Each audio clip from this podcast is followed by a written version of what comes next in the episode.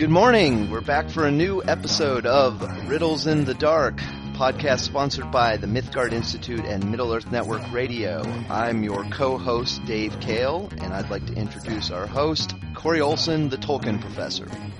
Good morning. Okay, so our first, of course, the piece of news which we announced last night is that we are finally sort of launching the second part, or sort of the wider part of the riddles in the game. I the the riddles in the dark prediction game. The sort of because the, the central idea is not only that we would have these podcasts where Dave and I speculate about this, though he and I enjoy that enough to do that all by itself. But the cooler thing is to invite other people to participate in this discussion because, of course, this is one of the fun things to do.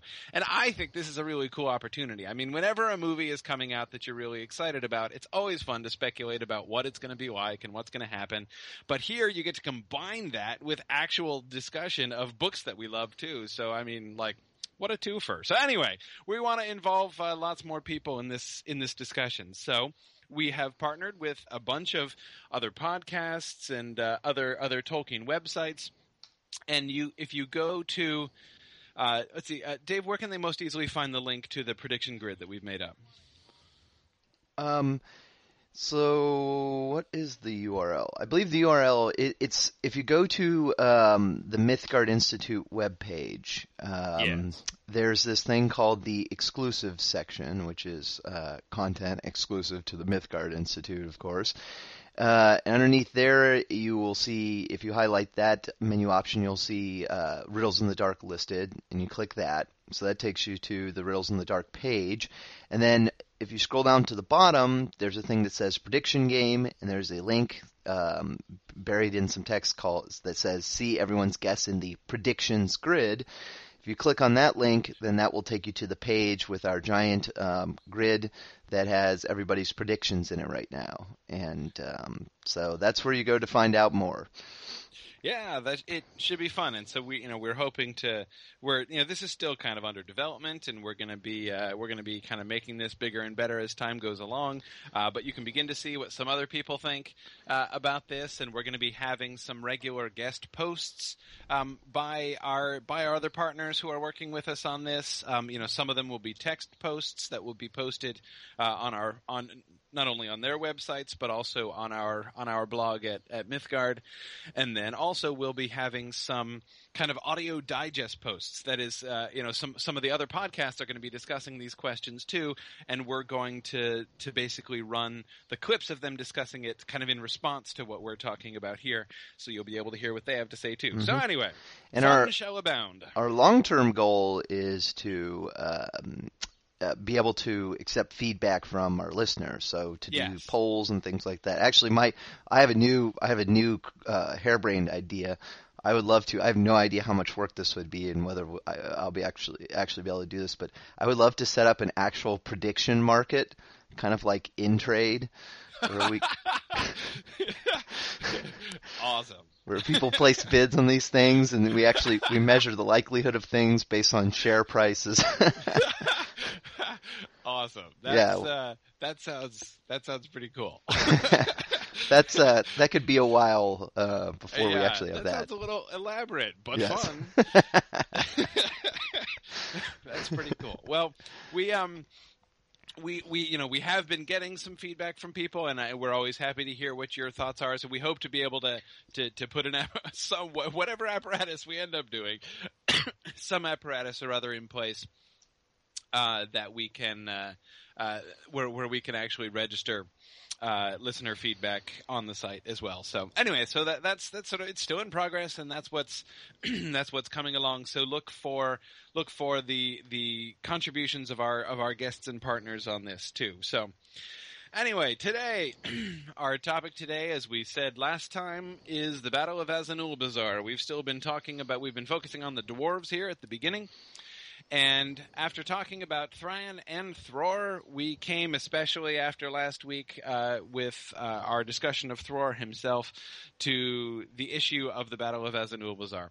Um, but we should actually st- we should start off with uh, some of our listener feedback. Um, there were a couple questions that people asked that I think I, that I would like to uh, that I'd like to address. One actually is back to the Thrain uh, issue, which there's been some discussion on the Tolkien Professor Facebook page about the the comment Gandalf says that Thrain was witless and wandering when he found him.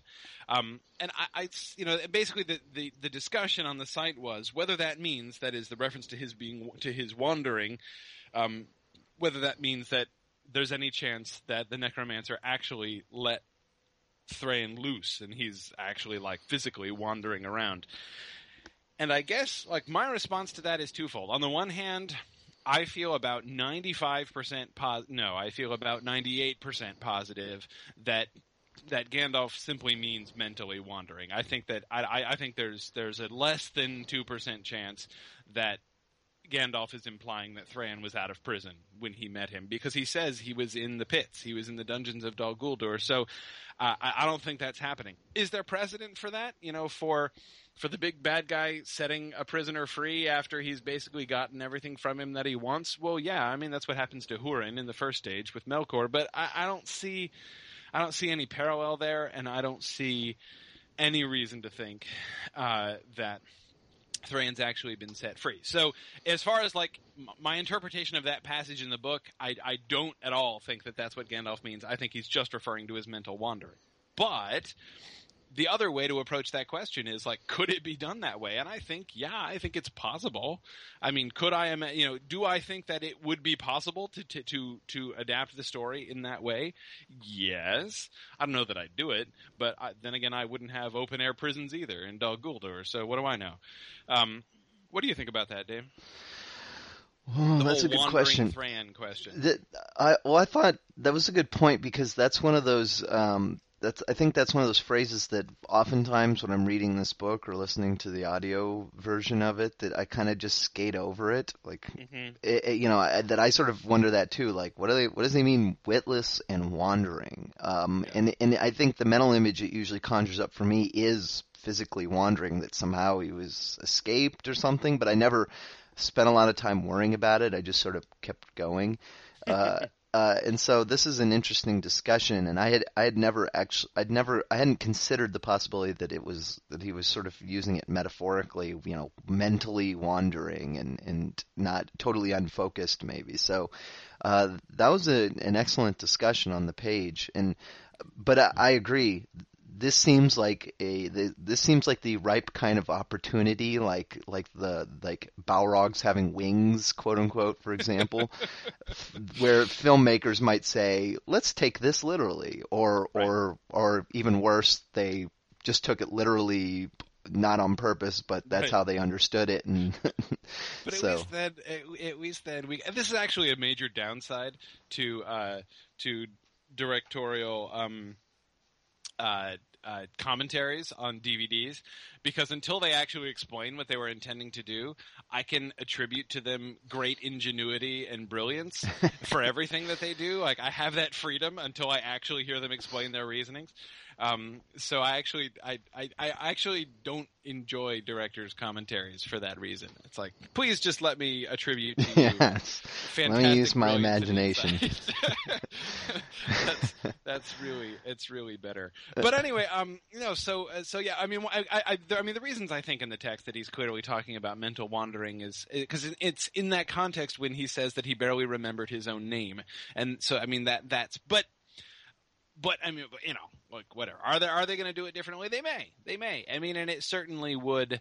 Um, I don't know. I mean, it would it, it would make for an interesting scene. Like I can certainly imagine such a scene being filmed, but it's kind of hard to imagine how they're going to explain you know, like, oh yeah, they just kind of got bored and let me go. I, I don't know. I mean, there, there, was a reason why Hurin was let go, um, and he wasn't just let go. He was he was set free so that they could watch him and learn stuff from him, and hoping that he would do more harm. So, I I, I mean, maybe, the, but I don't. I just don't see that angle working for Thrain. So who knows? Um, anyway, so that's uh, so that's one thing. The other question, um, Harold Johnson, that, that was uh, Michael Lucero who po- posed that question originally on my Facebook page. Harold Johnson also had another question about the dwarf ring. Um, Are we going to do an episode on the dwarf ring? This is this is reminding me. I'm thinking off the top of my head. Should we save this for a dwarf ring episode? Are we going to do that? Um, I think we should. I think that would Yeah, be very fun. So I'd say we save Yeah. this question. Okay, all right, we'll save this one. See, I was going to address it, but then all of a sudden, at the last second, I'm thinking, nah, well, let's because we're going to talk about that soon, probably sooner rather than later, actually, Mhm. um, to talk about the rings of power, because of course that's a big question. Have you know, it was easy enough. I mean, we we had the three rings, um, but they were appearing, you know, sort of off the off the radar uh, in the Lord of the Rings. Um, but really, there was just the one central ring. We do have now, all of a sudden, a dwarf ring in issue um, uh, here. So that's that. That does raise a that does raise a different question. But anyway, okay. So we'll, so we'll come back to that. All right. So Um, then let's get to the Battle of Azanul. Well, maybe Okay. before that, I just Oh, yeah. wanted to uh, maybe discuss a little bit some of our the feedback we've gotten from our guest analysts from the prediction game. We won't sure. we won't read. We got we got lengthy. Um, almost essay quality content from uh, Mark Fisher from from the Encyclopedia of Arda, and also some good stuff from um, American Golden Star from Casual Stroll. But I, we won't read it on here because I'm thinking actually either we'll post it as a blog or maybe even I can read it and record it and include it in our digest episode, which um, we still haven't released, but we will soon, I promise. Mhm. But um, I think uh, Mark Mark brought up a good point that that we didn't cover when we were talking about the potential of Thrain and Thror stories be t- being told in flashbacks and all that, uh, which I think people m- maybe it's easy to forget with The Hobbit, but this whole movie is technically going to be a flashback already. right. Um, and so whenever we start talking about flashbacks, other flashbacks, it, we, we're getting into flashbacks of flashbacks. And Right. I don't know how, I mean, I don't think that means they won't do them, but that certainly makes them slightly more complicated and kind of strange. I agree, though it also does, as he was pointing out, um, raise the possibility, actually increase the possibility uh, of flashbacks as long as they happen within that larger frame. And of course, the larger frame he's talking about is Bilbo relating these stories to Frodo, which we are reminded of. Uh, obviously, not only by the casting of Elijah Wood, uh, but also by the trailer. You know, the the, the reference in the trailer, which uh, which Mark alludes to, um, of of old Bilbo saying that you know he hasn't told him all, um, which does lead us uh, lead us to believe, as I mean, the whole idea of a frame story, um, which is in the which is even in the original Hobbit. I mean, we don't have the whole thing isn't framed beginning and end uh, in the Hobbit, but at the end of the book, in the last chapter, we do see Bilbo writing his memoirs. We do see Bilbo writing down the story that we just finished reading. He doesn't have an audience. It's not he doesn't have Frodo there because, of course, in 1937 Frodo didn't exist. But he is writing his memoirs. He is writing writing the Red Book, and that I think is a really important thing. This is one of the things that I love most. I mean, I remember when Elijah Wood was cast, when that announcement was made, and you know, Tolkien fans all over were groaning and saying, "What on earth are they doing, casting Frodo in The Hobbit?" And I loved it for this reason because I love frame stories, and I think that one of the coolest things about The Hobbit um, and its role, especially when you're telling it from the Lord of the Rings context, is this idea of its being a story within a story. So having having it having it framed in that way even more aggressively than the Lord of the Rings was, with the book writing at the beginning and end as they did it in the extended edition.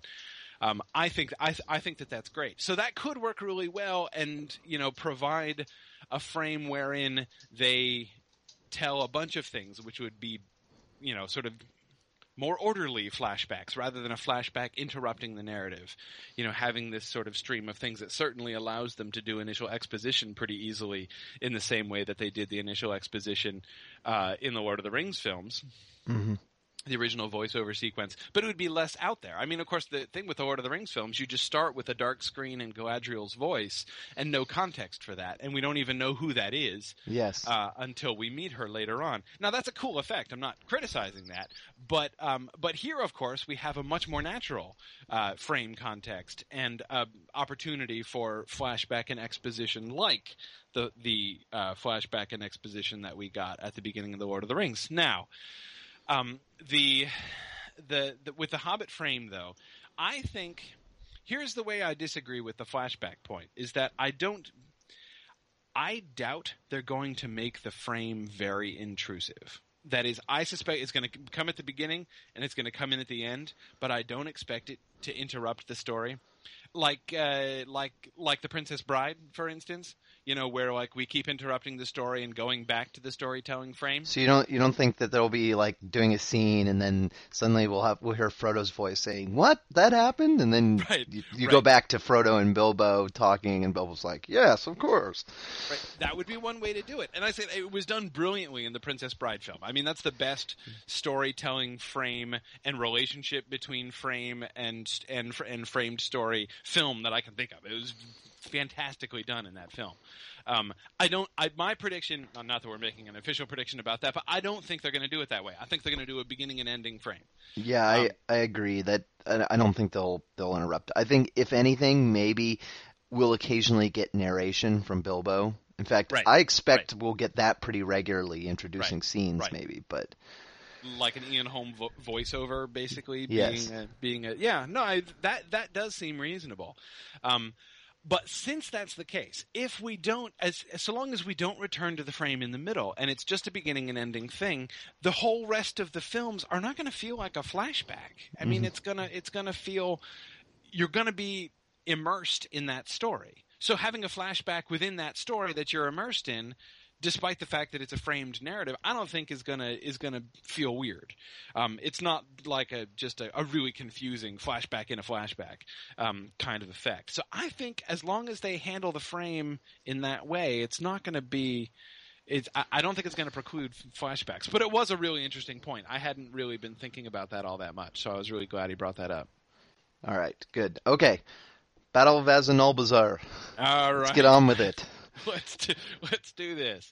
Um, okay, so I was thinking that maybe a, a nice first thing to start with would be uh, what where is Azanulbizar? Talk a little bit about just the location itself.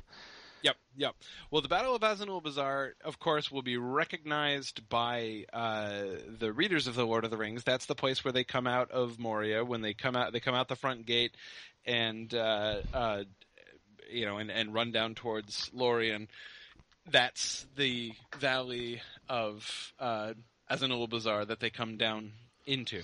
And of course, you'll remember that Gimli, even though they're being pursued by orcs, well, I mean, like they're about to be pursued by orcs, they're running away from orcs. Um, he has to stop and pay homage uh, to to Kheled-zâram, the pool, um, uh, because this is you know one of the sacred sites of the dwarves. This is the place where you know this is the Mirrormere. This is and there's a stone there marking the spot where Durin first looked in Mirrormere, uh, and you know this is this is a huge deal. So it's it's it's in that valley that the Battle of Azanulbizar happens. So I think that that's an important thing to remember. That this battle, it's not just that it is fought for the you know kind of in a sense over the mines of Moria. Um, you know that is that that the mines of Moria are the battleground uh, for this, the the the ancestral home of the chief of the dwarf families. But it is also being fought literally at this site, at this you know most sacred of dwarven places, at least most sacred of dwarven places that we ever hear about. Um, and so that's that's that's a really big deal, I think. And it's uh, just to um, refresh our listeners' minds. In Elvish, this valley is referred to as Nanduhirion, right? Mm-hmm. And uh, the men call it Dimrill Dale. That's right. Yes, it's one of those places, and there are several of the places around Moria, like the Three Mountains, that we are given their translations, you know, their Yeah. names in all three languages. which is a uh, which is a, a signpost back to the good old days when everybody got along and there was That's that's right. you know That's right. Uh, Which is, of course, significant because uh, you know we know that you know dwarves don't share their secret language with anybody. Remember what a big deal Gimli felt that it was when he heard Galadriel speaking the names of Khazad-dûm and Kheled-zâram in his own language. Um, but of course, those are some of the few places where the dwarven words for things are known uh, because they used to be in friendship in community. It is a sign of like those those open days. Yep. Uh, you'll you'll note, for instance, we don't know the dwarven name for the Lonely Mountain. We're never given that. Um, you know, Erebor is not a dwarvish name, uh, and the Lonely Mountain is what the men call it. Um, so anyway, is Erebor Elvish? Yes. And uh, and just and uh, I know our more uh, meticulous listeners will will want us to to specify which Elvish these words are. It is Sindarin. Yeah, it's nearly. I think most of the Elvish words in general that we get in these books are Sindarin, right? Yes. Yes. Cool. Yep. Okay, so the battle. Especially the place names. Oh, yeah, yeah. Especially the place names in Middle Earth. But right. Anyway, sorry. Go ahead. I was just going to say, so the battle. Um, I thought maybe we would start by reading. There's the one, the paragraph that describes the beginning of the battle is really kind of a fun one. Um, it's in the Appendix A, so I thought maybe we would read that. What do you think? Yeah, sure. All sure. right, here we go. Actually, it's not the whole pair. I'm skipping the first sentence. So began the battle of Azanulbizar, or Nanduhirion in the Elvish tongue, at the memory of which the orcs still shudder and the dwarves weep. The first assault of the vanguard led by Thrain were thrown back with loss, and Thrain was driven into a wood of great trees that then still grew not far from Kheled-zâram. There Frerin his son fell, and Fundin his kinsman, and many others, and both Thrain and Thorin were wounded. Elsewhere the battle swayed to and fro with great slaughter, until at last the people of the Iron Hills turned the day. Coming late and fresh to the field, the mailed warriors of Náin, Gror's son, drove through the orcs to the very threshold of Moria, crying Azog, Azog, as they hewed down with their mattocks all who stood in their way. I love that line about the orcs shuddering and the dwarves weeping. Yes, yes, yes. That's my favorite line in that paragraph. Absolutely. Um, yeah, yeah. So that's this is the interesting thing about the Battle of Azanulbizar. I mean, is sort of its history in the stories of the book. That is, all of the elements of the Battle of Azanulbizar is are there in the Hobbit in the 1937 Hobbit. They're all there. Um, the the fact that the that the dwarves fought a war against the goblins, that that war was fought for vengeance over the death of Thror, um, that uh, Azog the goblin murdered Thror, and that they were taking vengeance for that, and that Azog was killed by Dáin's father. All of those things um, are uh, are mentioned in The Hobbit. So it's all there in the original story, but it's only you know I mean it's, and I mentioned this uh, on our in our first episode. I think we don't really get a glimpse, we don't really get a sense at all in that first chapter where these things are originally mentioned in the unexpected party a sense of what a big deal this was of how, i mean it sounds like because we don't know what the mines of moria are. We don't even know that those are big. I mean mines makes it sound like it's not actually really you know that big a deal. Like Mhm. so there were some mines we fought some goblins there. I mean okay whatever. Um but we begin to learn the the moment we meet the moment we meet the great goblin and realize that he has heard of Thorin and that this war was was actually a really big deal um, is the first time that we begin to see the scope of it. So the full story uh, told in Appendix A is really just fleshing out things that have been there all along. Um, so it's so for this reason, uh, the Battle of Azanulbizar is kind of pretty deeply woven into the the backstory of the Hobbit as it's conceived in the original book, which is one good reason to include it in the film. Another good reason to include it in the film is that it's awesome and it's it's sort of part of exactly the kind of thing that the film seems to be interested in doing.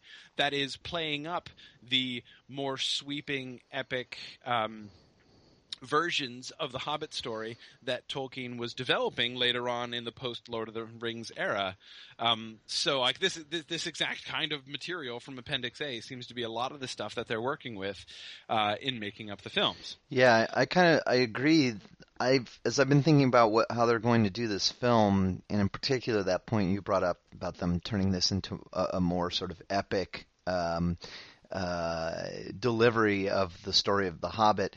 I really think one of the elements they're going to play up is the enmity between the goblins and the dwarves, because Yes. the, it, it, I mean. The Hobbit is kind of it's there's so many different stories buried in it. You know, it's it's uh, uh, on the surface it really appears to be just about Bilbo and this unexpected journey. Um, when we read uh, the Quest for Erebor in the appendix of Lord of the Rings, we start to see that it, it's kind of a first, uh, it's a it's a prelim for the War of the Ring, and it, it sets mm-hmm. a lot of important events in in motion.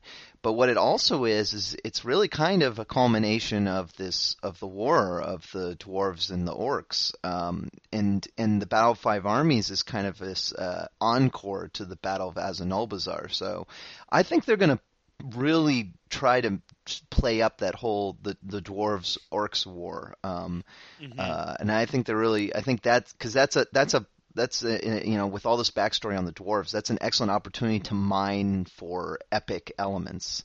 Right.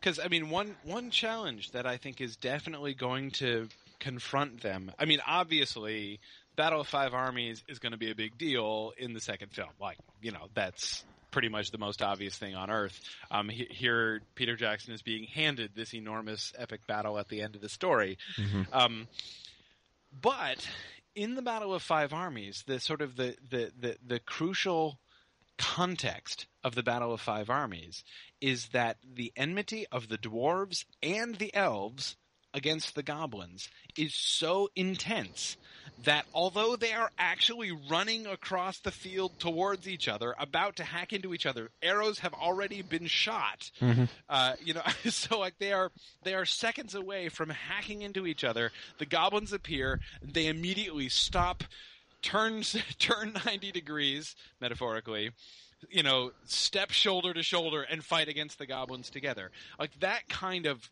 incredible, radical shift in the dynamics of what is happening. From I am running at you, screaming and, and holding an axe, to now you are my friend and ally, and I shall strategize with you to defeat our common foe.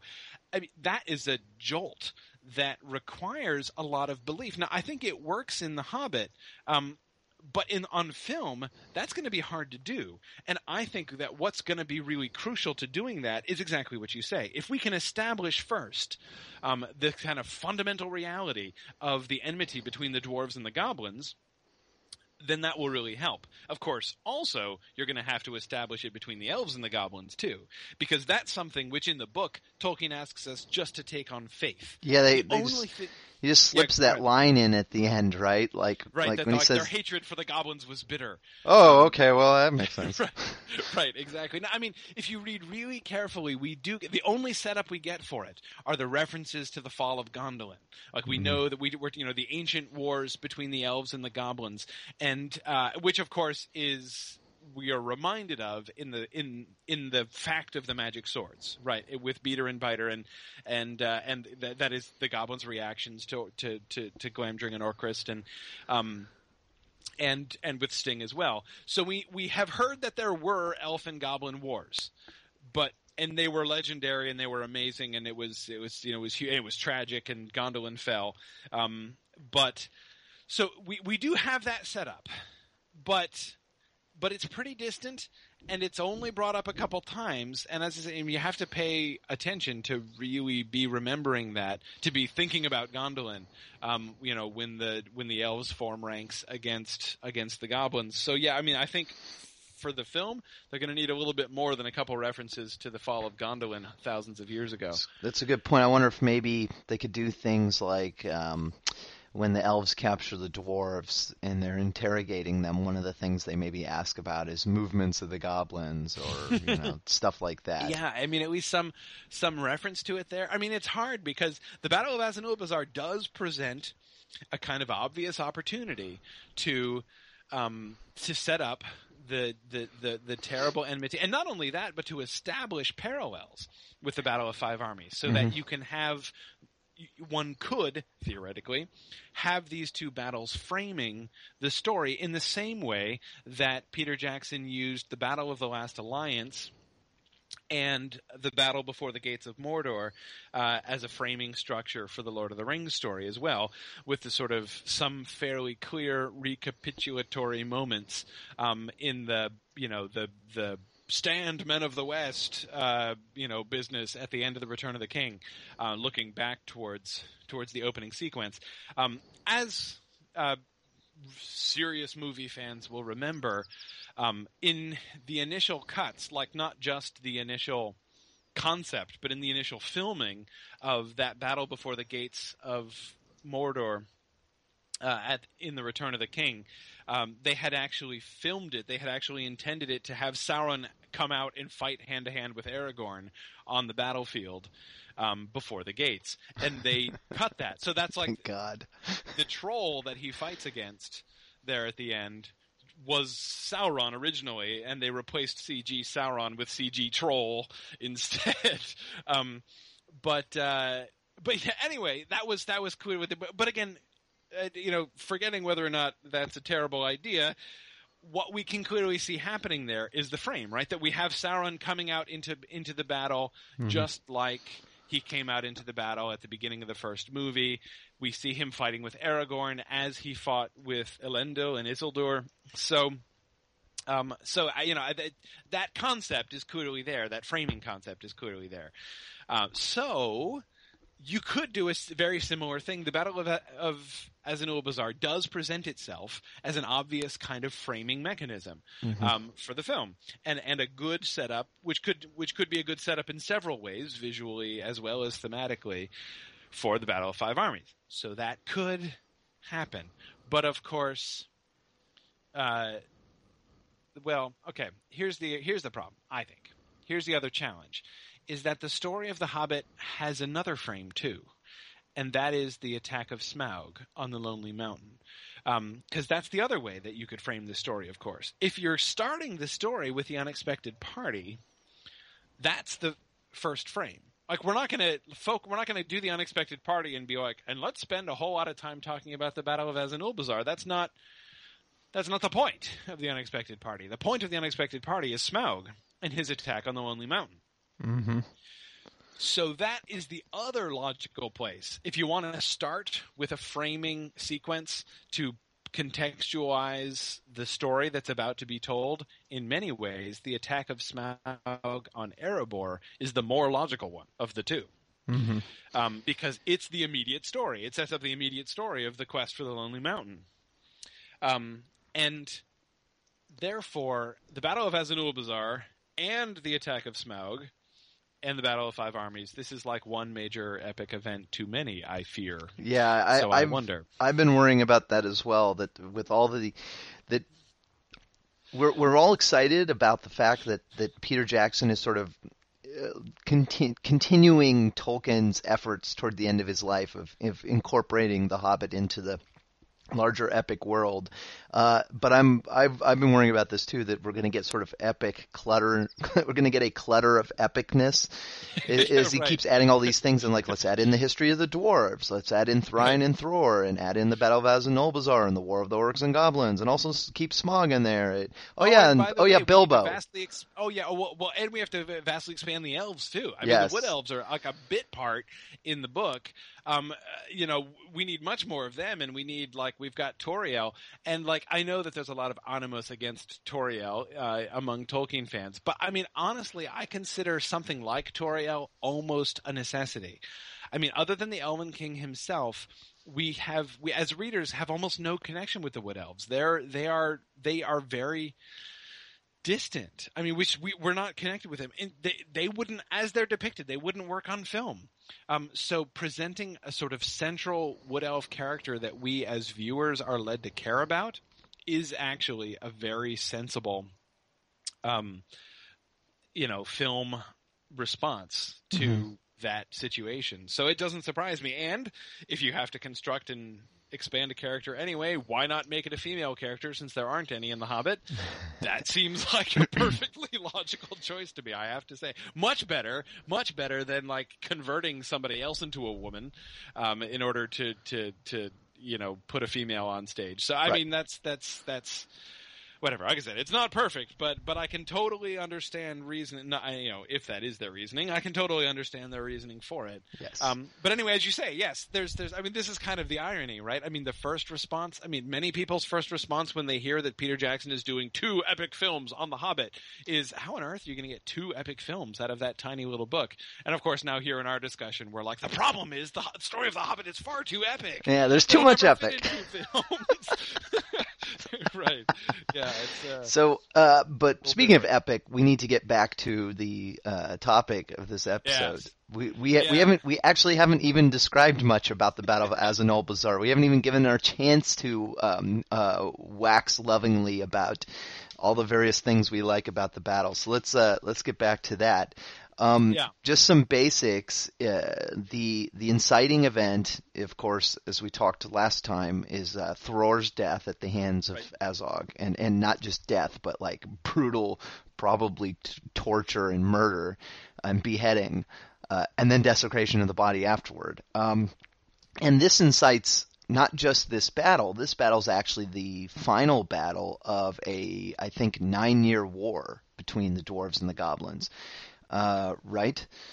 And and we're told that this uh, we're told that this war takes place mostly sort of um, uh, you know in uh, it's that most of this this war not only ha- happens off screen not you know that we're not told what's going on in the book we just told there's a war but but specifically that the war takes place sort of in many unseen dark and deep places under the earth um, and so this is really, I guess, this is the only battle that we that that the that anybody really knows anything about apart from the dwarves, because the rest of it was just taking place completely out of sight. Um, so- and it and it's said that this was a pretty brutal war too, and a lot of uh, a lot of goblins and orcs and a lot of dwarves died.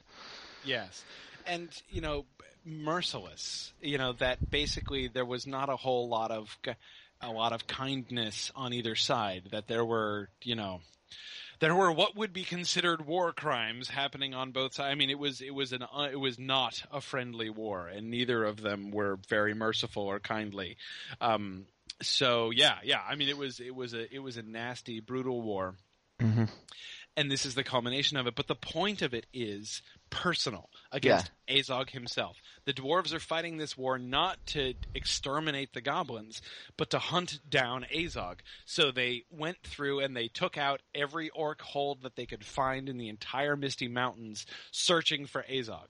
Uh, and so they were not going to give up butchering goblins until they found him. And that's why the dwarves of the Iron Hills come into the battle chanting Azog, Azog, because that he's the one that they're looking for, and he's there. Um, and and Náin, Dáin's father, fights him and is killed by him, uh, right in the door of Moria. Until Dáin Ironfoot comes up and kills him. And Right, and of course we, we shouldn't leave out the, the wonderful taunts that go back and forth between Náin and uh, Azog too. Yes. What is it? Let's see. Náin says, "Azog, if you are in, come out, or is the play in the valley too rough?" And and Azog's response is, "What? Yet another beggar at my doors? Must I brand you too?" yes. This is an extremely personal war, isn't it?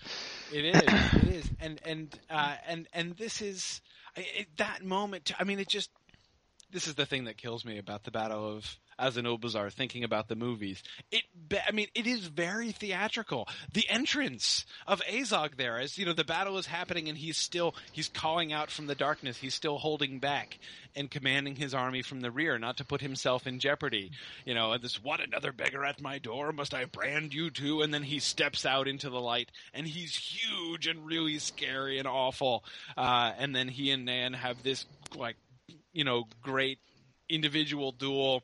Uh, and then and uh, and and Azog kills him, and it's like I mean, like the whole thing. It's a very theatrical sequence. That whole Mhm. sequence, like you, you barely, you barely have to do anything to it. It would be awesome.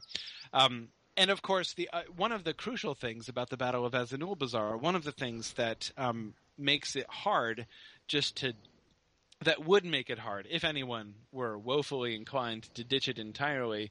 Um, one of the difficulties is this is where the names come from. Thorin Oakenshield is called Thorin Oakenshield because of the battle of at this battle, his shield was broken, and so he takes his axe and he lops off the branch of an oak tree, and he wields a, the the oak club in his left hand to use it as both a shield and a club, um, and so he that's where he gets his his nickname Thorin Oakenshield. And Dáin Ironfoot gets his nickname, Ironfoot. This is why in the recent casting announcement um, of Billy Connolly as as Dáin, I was most interested that he was officially called Dáin Ironfoot because I wanted to see if they would keep the Battle of Azanulbizar inspired name uh, of Dáin. And this is from Dáin is the one who goes up and he kills uh, Azog and puts his foot on his on his neck. So I mean, this is this is uh, you know this is Dáin's big moment, and of course, Dáin is. Uh, Dáin is also the one who is coming in like Náin does. Well, you know, Dáin is there too in the Battle of Azanulbizar. The the dwarves of the Iron Hills come marching in again um, at the Battle of Five Armies, and you know, and and and Dáin is there. That we're not really told anything about what he does at the Battle of Five Armies in the book. Dáin, that is. Um, you know, we aren't told any of his particular deeds, but uh, but he is the one who actually completes the vengeance of the dwarves. It's not Thorin.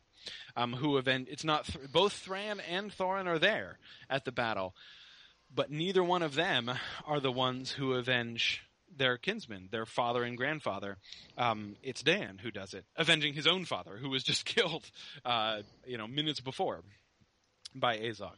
Mm-hmm. Um, and Dáin is really young. I mean, he's like he's like a dwarven. He's like the equivalent of a of a dwarven teenager uh, at this battle. So, um, anyway, lots of really cool stuff there, and and of course the memorial of it, the way that it's remembered um, by the dwarves. At the end of the battle, so many dwarves have been killed. They suffered about 50% casualties.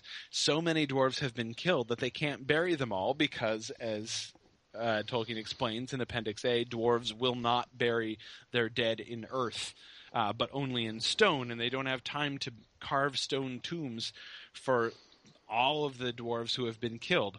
So they burn their bodies. They make a huge funeral pyre and burn them all, um, though that was not at all their custom.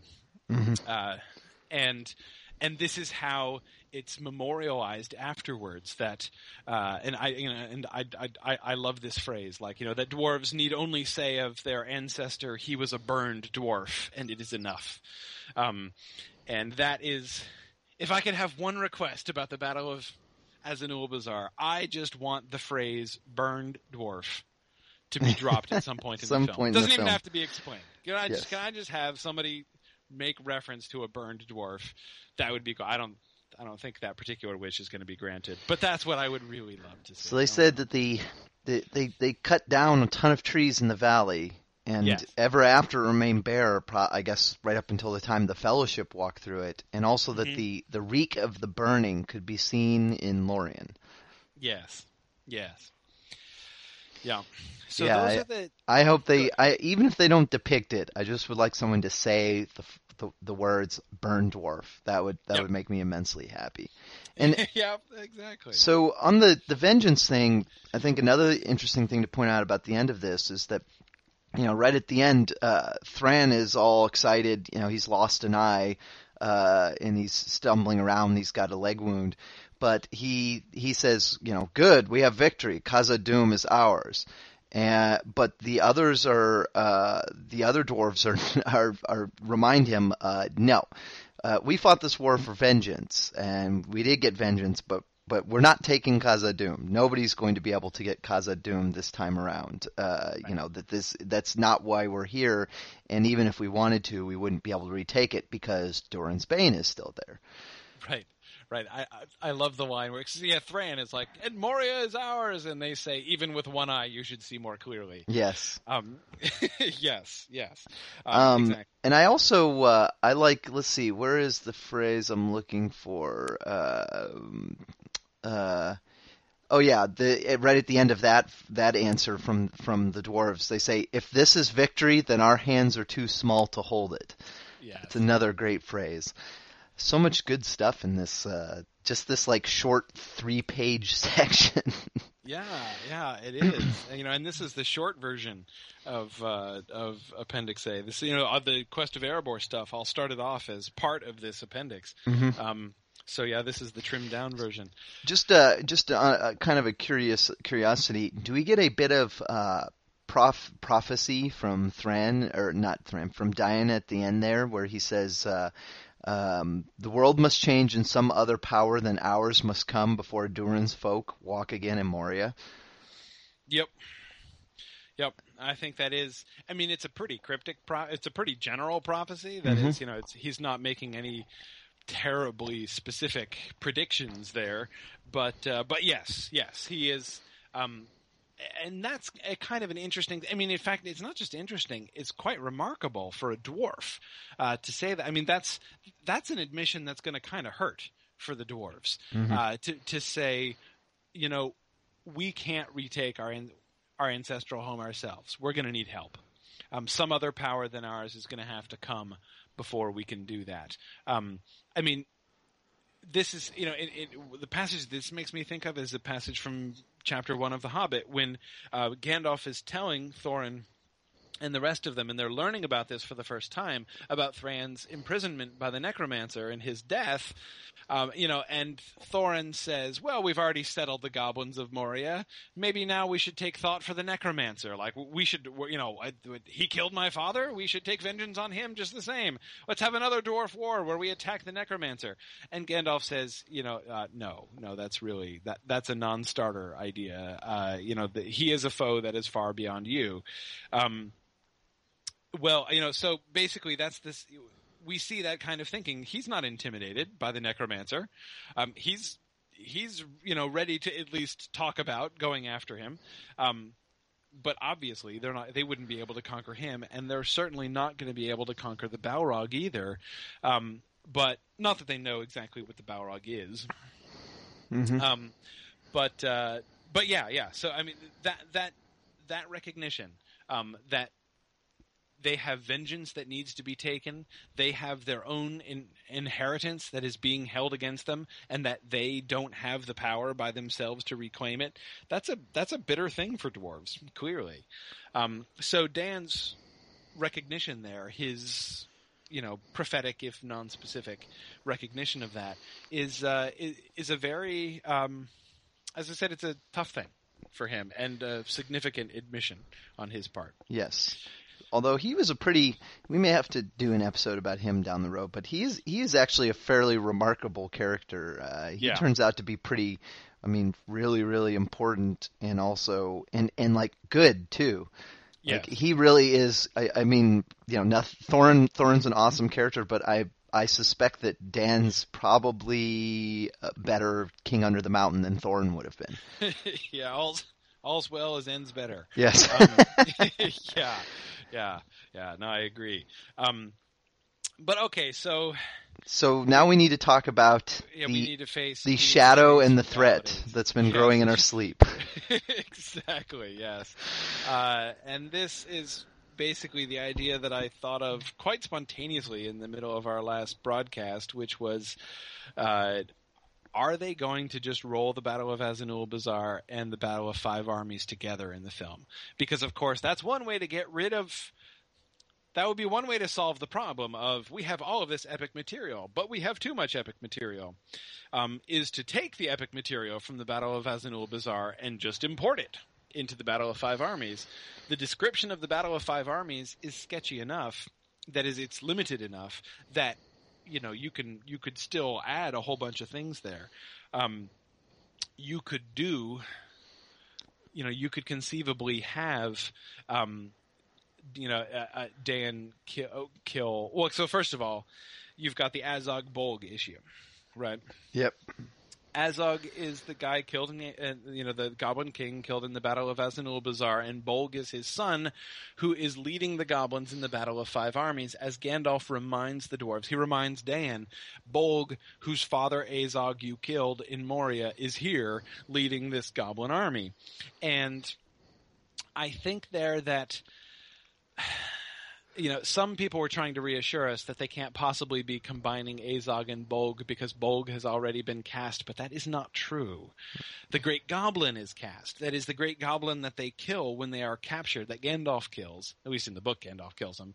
Um, that's the guy who's been cast. Yes, and and to the extent one person tried to, one person on Twitter, I can't remember who it was, proposed the idea that maybe the Goblin King was the same as Azog or the same as Bolg, but um, the, I think it's interesting to note that if you look at Barry Humphries' casting information on IMDb, he's playing the Goblin King in the first film, and then he's playing some random other character named Gorkin in the second film.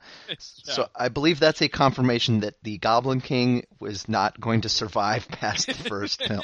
right, right, exactly. As we sh- are definitely going to have a killing of the Great Goblin in film one. Yes. So so uh, and as far as I can tell, Bolg has not been cast yet. He's certainly not listed on IMDb, and I haven't seen any announcements on any of the major news sites or any rumors. Yeah. So I I think that's a very. I think there's a, a lot of potential for this idea that uh, that maybe somehow Azog uh, escaped whatever version of the Battle of Azanulbizar happens to be at the beginning of the film, and that he's going to show up again at this this fight, and that the revenge this this whole revenge against Azog thing will be moved into the Battle of Five Armies. I think that's an interesting idea. Because you Um, could, I mean, it's possible, theoretically possible, um, and you can tell by my tone of voice how excited I am about this idea, that uh, the enmity between the dwarves and the goblins could simply be established by the killing of the great goblin, uh, you know, by Thorin and company and Gandalf in the middle of the movie, or you know, in the first movie, so that instead of having the Battle of Azanulbizar corresponding with the Battle of Five Armies, we could have the Battle of Five Armies just referring back to that first encounter in movie one, um, the the encounter between Thorin and company and the Great Goblin. So that is poss- you could do it that way without putting the enmity between dwarves and goblins in this broader historical context that the Battle of Azanulbizar gives. I hate that idea, but I can imagine it working on film. Uh, So it- cer- certainly the reduction in Goblin Kings would probably be seen as a benefit. Mhm. Um, you know, Bolg might be one Goblin King too many. That would give us three. And Yeah, I was gonna say, I you know, goblins aren't particularly. They're, it, it's hard. I think we don't do a good job. I don't think we perceptually will be able to tell the difference between all these different main goblin orc characters. And I think if we get one too Yeah. many named goblin characters, and they're each on screen for about two minutes, it it does Right. seem a, like a, a it seems like a bit much. Um, Right. so Yeah, one thing, so here's say. here's the question: What would be the good elements from Azanulbizar that that could be, or maybe, or we would like to see imported in the Battle of Five Armies? Particularly if not importing them means they get left out. Obviously, uh, Dáin killing um, uh, Azog or whoever would be cool. Um, right. Yeah. obviously that's- the, the the various characters like Náin and Thráin and those people cannot be included in this battle right.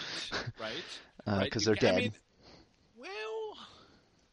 I guess I guess you the, they don't yeah, have to kill Náin could do be there. Thráin, Thráin can't be there, Yes. but Náin could be. I mean, he could conceive. I mean, inconceivably, I doubt that it would happen, especially since they haven't cast him, right? So Yeah, I- and that's no, one yeah, too many so that's not gonna dwarf characters too. Well, right. We can't have too many dwarf kings either, uh, or dwarf leaders anyway, dwarf captains. So okay, so so all right, so Náin is is probably out too, but uh, we can now. Of course, the the problem with having a having a an epic because Azog and his bodyguard give Thorin his mortal wound in the battle in the books. So one could easily imagine a culminating sequence of Thorin fighting hand to hand against Azog and being mortally wounded, Mhm. and then Dáin coming in and killing Azog, uh, you know, in a Battle of Azanulbizar esque manner.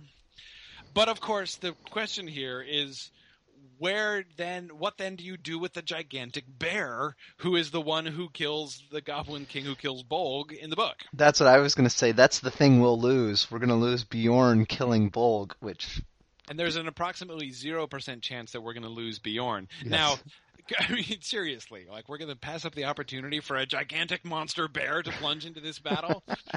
Come on.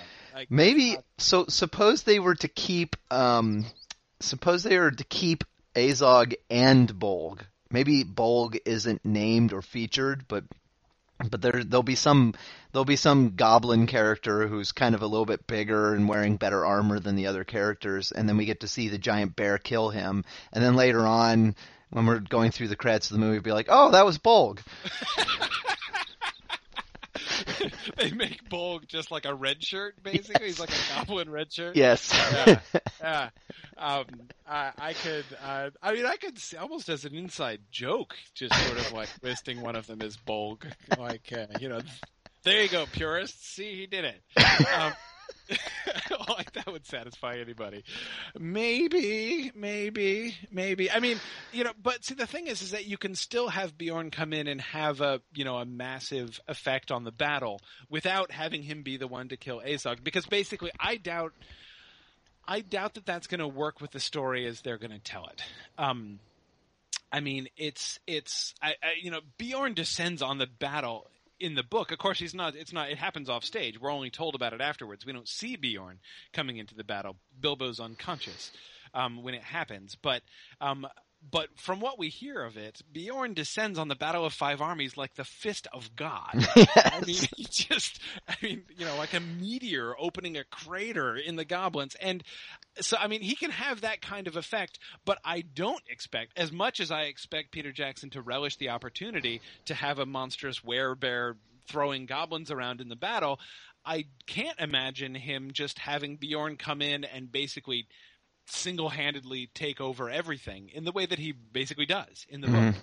Um, and because that would be It'll look hokey on film. It'll be too Deus Ex Machina. yes, exactly, and it will and and and less personal. You know, he's he's. I- don't think they're gonna. Well, I mean, I don't know. You know, Beorn's character is, of course, another discussion topic for another week, but um, but I think that like basically his own his his he's not going to have enough personal reason. You know, there's there, there's no like you killed my father, prepare to die element of Beorn attacking the Great Goblin. You know, or you know attacking Azog. This wow, all full of the Princess Bride today. Um, anyway, uh, that's that's that's that's I don't see that happening for that reason. Like having Thorin and Dáin fighting against him makes much more sense. I think in that way. So I can see that. I can imagine this. Um, but anyway, um, Uh, it's fun to speculate about these battles. Yes, yes, it is. Um, but anyway, so uh, um, so so yeah, um, okay. But the, the the cruel truth is, I think that the rolling together idea works uncomfortably well. Yes. I, I am I am like ever since ever since I suggested that I've been considering it with increasing horror uh, because I think it's actually really quite plausible. Now, one element from uh, from Azanulbizar, which I don't think could be non-hokily worked into the um, the Battle of Five Armies, is the Oakenshield thing. Um, you know, he, he because he I, believe has that name all the way through. I, he certainly does in the book, uh, Mhm. and I think I don't think they're going to wait to introduce him as Oakenshield until the end of the film, the, the end of the second film either. So, um, so yeah, give him that name after he's dead. Right, exactly. right. And in memoriam, we shall remember him as Thorin Oakenshield. I think No, that, yeah, I think at that point they'll be remembering him as Thorin, King Under the Mountain. Yeah, exactly. I think he'd rather have uh, that title. Yeah, a nice, uh, a nice jaunty nickname is not really what he needs uh, on his deathbed. There, No. So. I, I, I, I was going to, I kind of agree. I, I was going to mention that this podcast is is kind of therapeutic in a way. I think it's it's preparing me to accept all of these changes. yes, yes, exactly. Because as as um, because you're right. As much as I sort of hated the idea initially of them rolling these things together, as we talk it through, I'm like, yeah, I guess I really don't see any other way they can do this. Yeah, I mean, I, This actually makes complete sense. Darn it!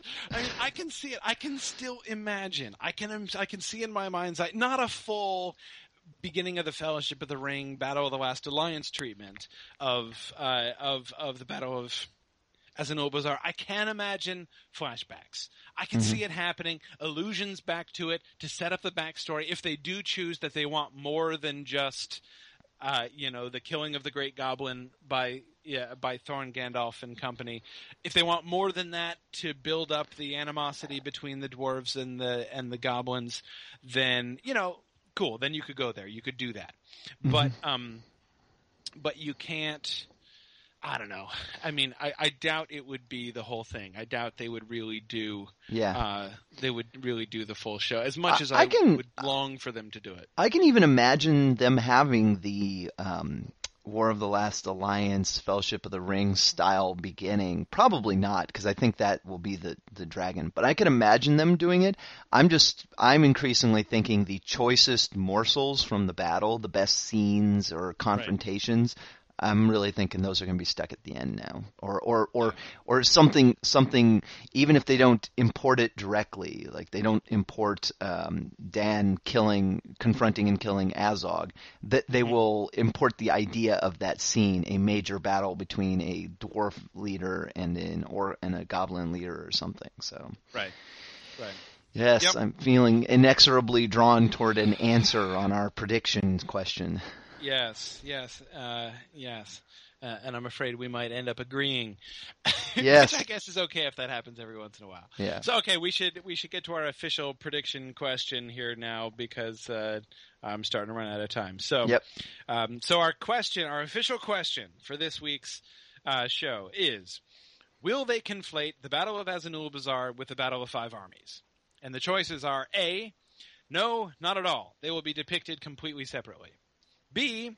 They'll retain the idea of the Battle of Azanulbizar, but some elements will be incorporated into the Battle of Five Armies. And C. The Battle of Azanulbizar will be completely removed from the story, and whatever elements appear on screen will do so in the Battle of Five Armies. And we and we should clarify the difference between B and C is by C we mean completely removed. There won't even necessarily be mention of it. Yeah, people Um, who haven't read the books will not know that a previous major battle between the d- dwarves and goblins existed. yes, or maybe there'll be not not that one. yeah there'll be a there'll be a vague reference to wars and battles, Right. but not this specific battle. There will be no mention of of of uh, Thráin being injured or Náin being killed or any of that Burnt kind of stuff. dwarves with Mines of Moria or Yeah. any of that. C C is basically the let's not confuse the uh, audience with too much information answer. Um, B is sort of B B B is pretty broad. It could cover anything from some Mhm. flashbacks and scenes to uh, a two minute segment at the beginning to just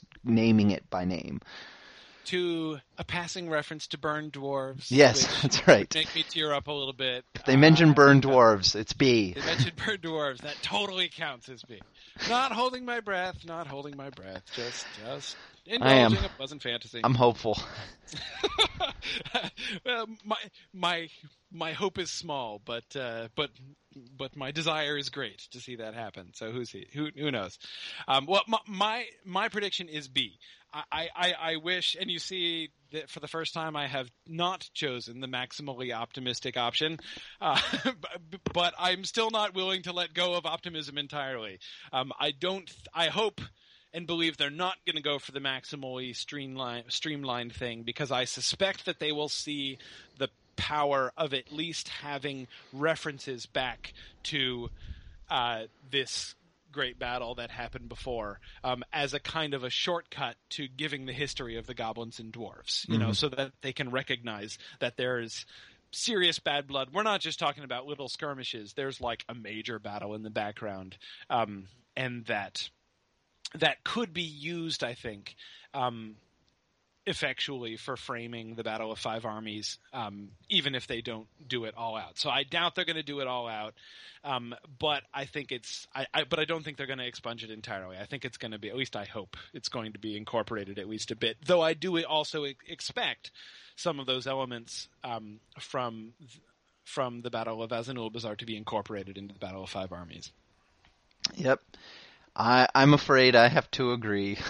It's it's I, our discussion and analysis was was too effective this week. It just appears to me that there can be no other conclusion. well, sadly, sadly, I have to say that I think C is more likely than A. Um, I wish I didn't think that, but I do. Yeah. Uh, but yeah, um, but but uh, but I'm still going to hold out for B.